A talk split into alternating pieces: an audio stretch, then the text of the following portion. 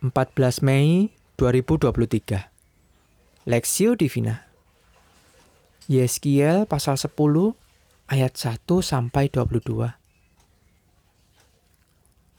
Lalu aku melihat, sungguh di atas cakrawala yang di atas kepala kerub tampak di atas mereka sesuatu yang menyerupai tahta, yang seperti permata lasurit kelihatannya. Maka ia berkata kepada orang yang berpakaian lenan itu, "Masuklah ke bawah kerub dari antara roda-rodanya dan penuhilah rengkup tanganmu dengan bara api dari tengah-tengah kerub itu dan hamburkan ke atas kota itu." Lalu aku melihat dia masuk. Kerub-kerub itu berdiri di sebelah selatan Bait Suci waktu orang itu masuk ke tengah-tengah roda-rodanya, dan segumpal awan memenuhi pelataran dalam. Dalam pada itu, kemuliaan Tuhan naik dari atas kerub dan pergi ke atas ambang pintu Bait Suci. Dan Bait Suci ini dipenuhi oleh awan itu, dan pelatarannya penuh dengan sinar kemuliaan Tuhan. Suara sayap kerub itu terdengar sampai pelataran luar seperti suara Allah yang Maha Kuasa kalau ia berfirman. Ia memerintahkan kepada orang yang berpakaian lenan itu, "Ambillah api dari tengah-tengah roda-rodanya, dari tengah-tengah kerub itu." Maka yang berpakaian lenan ini pergi berdiri di samping salah satu dari roda-roda itu. Lalu seorang kerub itu mengeluarkan tangannya dari tangan kerub-kerub ke api yang ada di tengah-tengah mereka.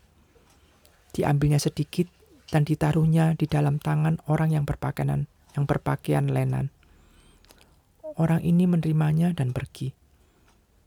Pada kerub-kerub itu tampak yang menyerupai tangan manusia di bawah sayap mereka.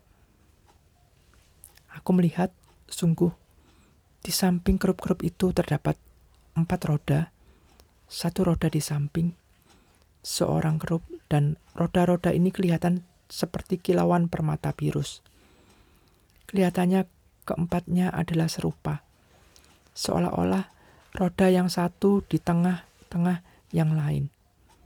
Kalau mereka berjalan, mereka dapat menuju ke 4 jurusan tanpa berbalik kalau berjalan.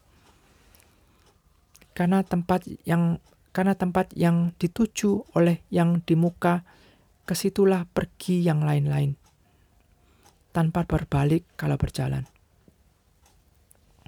Seluruh badan mereka, punggungnya, tangannya, sayapnya, dan roda-rodanya penuh dengan mata sekelilingnya. Ya, roda-roda mereka 4 juga. Aku dengar bahwa roda-rodanya disebut puting beliung. Masing-masing mempunyai 4 muka. Muka yang pertama ialah muka kerub. Yang kedua ialah muka manusia. Yang ketiga ialah muka singa. Dan yang keempat ialah muka Raja Wali. Kerub-kerub itu naik ke atas. Itulah makhluk-makhluk hidup yang dahulu kulihat di tepi Sungai Kebar. Kalau kerub-kerub itu berjalan, roda-roda itu juga berjalan di samping mereka. Kalau kerub-kerub itu mengangkat sayapnya untuk terbang dari tanah, roda-roda itu tidak bergerak dari samping mereka. Kalau kerub-kerub itu berhenti, roda-roda itu berhenti. Kalau kerub-kerub itu naik ke atas, roda-roda itu sama-sama naik dengan mereka. Sebab roh makhluk-makhluk hidup itu ialah di dalam roda-roda itu.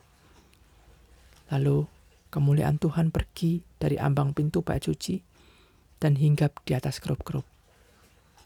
Dan kerub-kerub itu mengangkat sayap mereka, dan waktu mereka pergi, aku lihat mereka naik dari tanah dan roda-rodanya bersama-sama dengan mereka.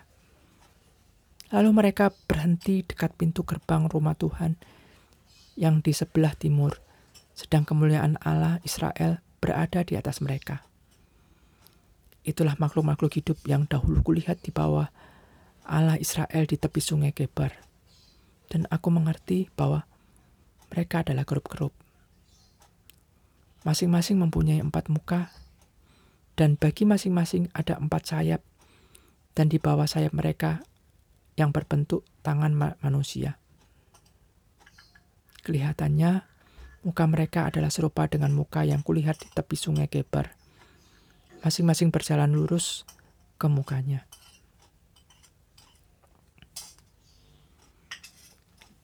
Perginya kemuliaan Allah, perspektif.